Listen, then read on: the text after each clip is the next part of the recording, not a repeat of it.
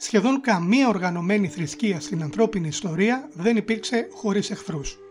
Και κάθε θρησκευτική οργάνωση του παρελθόντος που σεβόταν τον εαυτό της δεν δίσταζε να πάει σε ιερό πόλεμο. Οι λόγοι βεβαίως ήταν τις περισσότερες φορές πολιτικοί, αλλά αυτό δεν είχε και τόση σημασία για όσους πολεμούσαν. Στις σταυροφορίες, Ρωμαιοκαθολικοί εναντίον Μουσουλμάνων. Στον 30 ετή πόλεμο, Προτεστάντες εναντίον Ρωμαιοκαθολικών. Στη Μεσαιωνική Ιαπωνία, Σιντοϊστές εναντίον Βουδιστών στο Warhammer 40k το Imperium of Man εναντίον όλων. Ε, OK, okay, αρκετά παραδείγματα είπα. Αν κάποιος θυμάται τα θρησκευτικά από το σχολείο, όποιος έδινε σημασία δηλαδή, ίσως στη μνήμη του έχει μείνει ο Αριανισμός, ως ο πρώτος μεγάλος αντίπαλος του χριστιανισμού. Θρησκευτικός αντίπαλος εννοώ γιατί ήδη είχαν προηγηθεί οι Ρωμαϊκοί διωγμοί. Αυτό όμως που δεν γνωρίζουμε οι περισσότεροι είναι ότι όταν η χριστιανική εκκλησία αντιμετώπισε τον Αριανισμό, ήδη βρισκόταν σε μία φάση όπου έβαζε τις βάσεις για μία οργανωμένη και ενιαία μορφή και λειτουργία. Από την εποχή του Χριστού και των Αποστόλων μέχρι τον 4ο αιώνα, στις αρχές του οποίου η πρώτη Οικουμενική Σύνοδος καταδίκασε τον Αριανισμό, ο χριστιανισμός είχε αντιμετωπίσει και άλλες θρησκευτικές και ιδεολογικές απειλές. Όταν μάλιστα δεν είχε οργανωθεί ακόμη ούτε διοικητικά ούτε δογματικά. Ο γνωστικισμός ήταν ίσως η μεγαλύτερη απειλή που είχε συναντήσει στους τρεις πρώτους αιώνες της ζωής του. Γεια σας! Καλώς ήλθατε στο Social Spirit Greece. Σας ευχαριστώ πολύ που παρακολουθείτε αυτό το βίντεο. Θα σας κουράσω λίγο λέγοντάς σας ότι αν θέλετε να δείτε περισσότερα βίντεο όπως αυτό, κάντε like, εγγραφή και μην ξεχάσετε να πατήσετε το κουδουνάκι δίπλα στην εγγραφή για να ενημερώνεστε για κάθε νέο βίντεο και έτσι να βοηθάτε πολύ αυτό το κανάλι. Τέλος, ακολουθήστε αν θέλετε το Social Spirit Greece στα social media, στο blog του και στηρίξτε το στο Patreon. Συνεχίζουμε στο βίντεο και σας ευχαριστώ πολύ που μείνατε μαζί μου μέχρι εδώ. Το 1945 στην Αγ Χαμαντή της Αιγύπτου βρέθηκαν τυχαία κάποιοι πάπυροι μέσα σε ένα πύληνο δοχείο. Όπως έδειξε η επιστημονική έρευνα, σε αυτούς τους παπύρους ήταν γραμμένα γνωστικά κείμενα στην κοπτική γλώσσα. Φαίνεται πως κάποιοι θέλησαν να τα διασώσουν όταν η χριστιανική εκκλησία του 4ου αιώνα καταδίκαζε τον γνωστικισμό. Αυτά τα κείμενα είναι οι ελάχιστες μαρτυρίες που έχουμε από τους ίδιους τους γνωστικιστές. Τις περισσότερες πληροφορίες για αυτούς τις βρίσκουμε στα έργα εκκλησιαστικών συγγραφέων που τους καταδικάζουν και όπως είχαμε πει στα προηγούμενα επεισόδια για τον Μηθραϊσμό και τον Μανιχαϊσμό η αντικειμενικότητα των επικριτών αμφισβητείται από επιστημονική άποψη. Οι ίδιοι οι γνωστικιστές δεν χρησιμοποιούσαν αυτό το όνομα.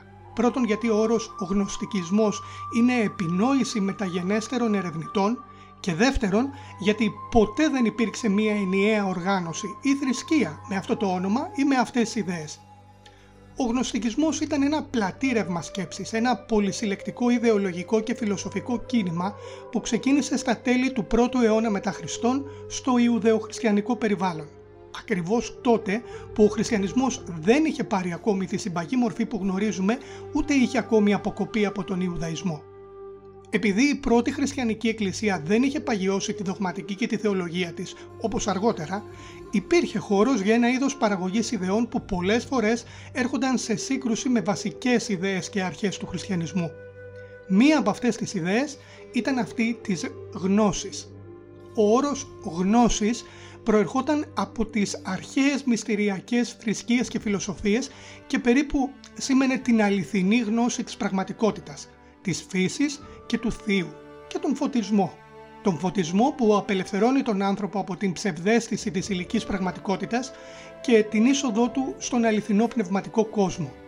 Κάτι ανάλογο με τον φωτισμό στο βουδισμό για κάποιους μελετητές ο γνωστικισμός κατάγεται από τον βουδισμό, ενώ για άλλους είχε περισσότερο επηρεαστεί από τον πλατωνισμό, τον ερμητισμό και τον νέο-πλατωνισμό και τα ρωμαϊκά μυστήρια. Ο γνωστικισμός δεν γεννήθηκε εντός χριστιανισμού, αλλά μάλλον συμβίωνε με αυτόν. Υπήρχαν γνωστικιστές που δήλωναν χριστιανοί και κινούνταν μέσα στο χώρο της εκκλησίας και άλλοι που δεν είχαν καμία σχέση μαζί της μέχρι να ξεκινήσει η αποβολή του γνωστικισμού από την χριστιανική εκκλησία τον 2ο και τον 3ο αιώνα, τα δύο ρεύματα άλλες φορές αντιμάχονταν και άλλες συμπορεύονταν, δημιουργώντας έτσι ένα ιδεολογικό μπέρδεμα πολλές φορές στις χριστιανικές κοινότητες. Στην ουσία, αν και πολλές ομάδες εντός χριστιανισμού είχαν διαφοροποιηθεί από την επίσημη γραμμή μέχρι τότε, μόνο ο γνωστικισμός είχε προκαλέσει τόση αναστάτωση. Γιατί όμως; Ας δούμε. Ένα από τα βασικά χριστιανικά δόγματα είναι αυτό της Αγίας Τριάδας. Αν και ο χριστιανισμός είναι μια μονοθεϊστική θρησκεία, ο Θεός της είναι ένα ον με τρία πρόσωπα. Ο γνωστικισμός δεν είναι καν μονοθεϊσμός. Αν και είναι διειστικός, δηλαδή χωρίζει την πραγματικότητα σε δύο επίπεδα, σε πνευματικό και σε υλικό, δεν έχει την αυστηρή διαρχία, δηλαδή δύο σχεδόν ισοδύναμοι θεοί, όπως ο Μανιχαϊσμός, για τον οποίο μιλήσαμε στο προηγούμενο επεισόδιο. Οι γνωστικιστές πίστευαν στην ύπαρξη μιας ανώτερης αγαθής θεότητας με το όνομα Μονάδα. Κάτω από την Μονάδα υπάρχουν άλλες θεότητες, οι αιώνες. Μία από αυτές τις θεότητες, τους αιώνες, είναι ο Δημιουργός. Όπως λέει και το όνομά του, αυτός είναι ο Δημιουργός του υλικού κόσμου. Η έννοια της μονάδας ως θεότητα κατάγεται από την Πυθαγόρια φιλοσοφία για κάποιους ερευνητές. Η μονάδα για τον γνωστικισμό είναι ένας πανάγαθος, παντογνώστης και παντοδύναμος θεός που δεν έχει άμεση σχέση με τον υλικό κόσμο. Εκτός από το ότι από αυτόν γεννήθηκαν ή εκπορεύτηκαν οι αιώνες, οι κατώτερες θεότητες όπως ο Δημιουργός. Ο Δημιουργός άλλες φορές αγνοεί την ύπαρξη της μονάδας και δεν είναι ούτε καλός ούτε κακός και άλλες την πολεμά και αυτό του δίνει μια πιο σκοτεινή ταυτότητα. Αυτή η έλλειψη μίας και μόνο ιδέας για τον δημιουργό οφείλεται στο ότι ο γνωστικισμός έχει τόσο μεγάλη ποικιλία στις σχολές και στις ιδέες του. Άλλες τον ταύτιζαν με τον αχρημάν του ζωραστρισμού, άλλες με τον Γιαχβέ του Ιουδαϊσμού, δηλαδή τον Θεό της Παλαιάς Διαθήκης, και άλλοι ακόμη και με τον διάβολο. Ο δημιουργός όπως είπαμε δημιούργησε τον υλικό κόσμο, έναν κόσμο ατελή με φθορά, πόνο και θάνατο, σε αντίθεση με τον τέλειο πνευματικό κόσμο της μονάδας. Βοηθή του δημιουργού στη δημιουργία και στη διαχείριση του υλικού κόσμου είναι άλλες κατώτερες θεότητες που λέγονται άρχοντες. Για τον γνωστικισμό, οι άνθρωποι ζούμε εγκλωβισμένοι στα σάρκινα σώματά μας, σε αυτό τον κατώτερο υλικό κόσμο και υποφέρουμε. Για να λυτρωθούμε, πρέπει να αποκτήσουμε τη γνώση, που θα μας απελευθερώσει και θα μας οδηγήσει στον αληθινό και ανώτερο πνευματικό κόσμο. Κάτι σαν το χαπάκι που δίνει ο Μορφέας στο Matrix θα τολμήσω να πω, αν και δεν ταυτίζονται αυτά τα δύο εντελώς. Για να πετύχει κάποιος τη γνώση πρέπει να ζήσει μια σκληρή ασκητική ζωή με αυστηρή νηστεία, σεξουαλική αποχή και ηθική αρετή. Αυτό έρχεται σε αντίθεση με τις κατηγορίες των εκκλησιαστικών συγγραφέων της εποχής ότι οι γνωστικιστές επιδίδονταν σε σεξουαλικά όργια, ανθρωποθυσίες, κανιβαλισμό και άλλα τέτοια ωραία. Είπαμε, μερικές φορές οι αντίπαλοι σου δεν λένε την αλήθεια για σένα, ακόμη και αν λένε τη μισή. Ακούστε μια νυχτερινή αθλητική ραδιοφωνική εκπομπή και θα καταλάβετε τι εννοώ. Ο Χριστός στον γνωστικισμό είναι για κάποιους γνωστικιστές η ενσάρκωση της μονάδας που έφερε τη γνώση στον κόσμο, ενώ για άλλους είναι απλώς ένας άνθρωπος, ένας γνωστικιστής που πέτυχε το φωτισμό και απέκτησε τη γνώση. Για τους Μανδέους, τους τελευταίους γνωστικιστές που υπάρχουν σήμερα, μια θρησκεία λίγων χιλιάδων ανθρώπων στη Μεσοποταμία, ο Χριστός ήταν ένας ψευδοπροφήτης που διαστρέβλωσε τη γνωστική διδασκαλία του Ιωάννη του Βαπτιστή αυτού που όντως ήταν μια μεσιανική φιγούρα του γνωστικισμού όπως ο Μάνης, ο ιδρυτής του Μανιχαϊσμού ή ο Σεθ, ο τρίτος γιος του Αδάμ και της Εύας. Και όσον αφορά στο Θεό της Παλαιάς Διαθήκης, αυτός ήταν ο δημιουργός, ζηλόφθονος και τύρανος, από τον οποίο πρέπει να απελευθερωθούμε, πετυχαίνοντας τον φωτισμό και αποκτώντας τη γνώση του Πανάγαθου Θεού, της Μονάδας, που είναι ο Θεός της Καινής Διαθήκης. Μπέρδεμα; Όντως, Κάπως έτσι, αυτή η ποικιλία και η πολυπλοκότητα του γνωστικισμού δημιουργούσε συγχύσεις και προβλήματα στο χριστιανισμό που τελικά διαχώρισε τη θέση του από αυτόν και τον καταδίκασε, αποβάλλοντας όσα μέλη του είχαν ασπαστεί τις γνωστικές ιδέες.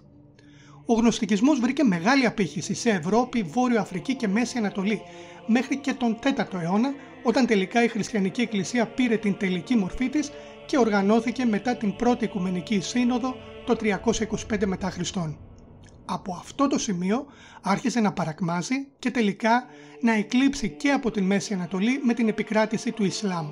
Οι Μανδέοι που αναφέραμε νωρίτερα είναι τα απομεινάρια του.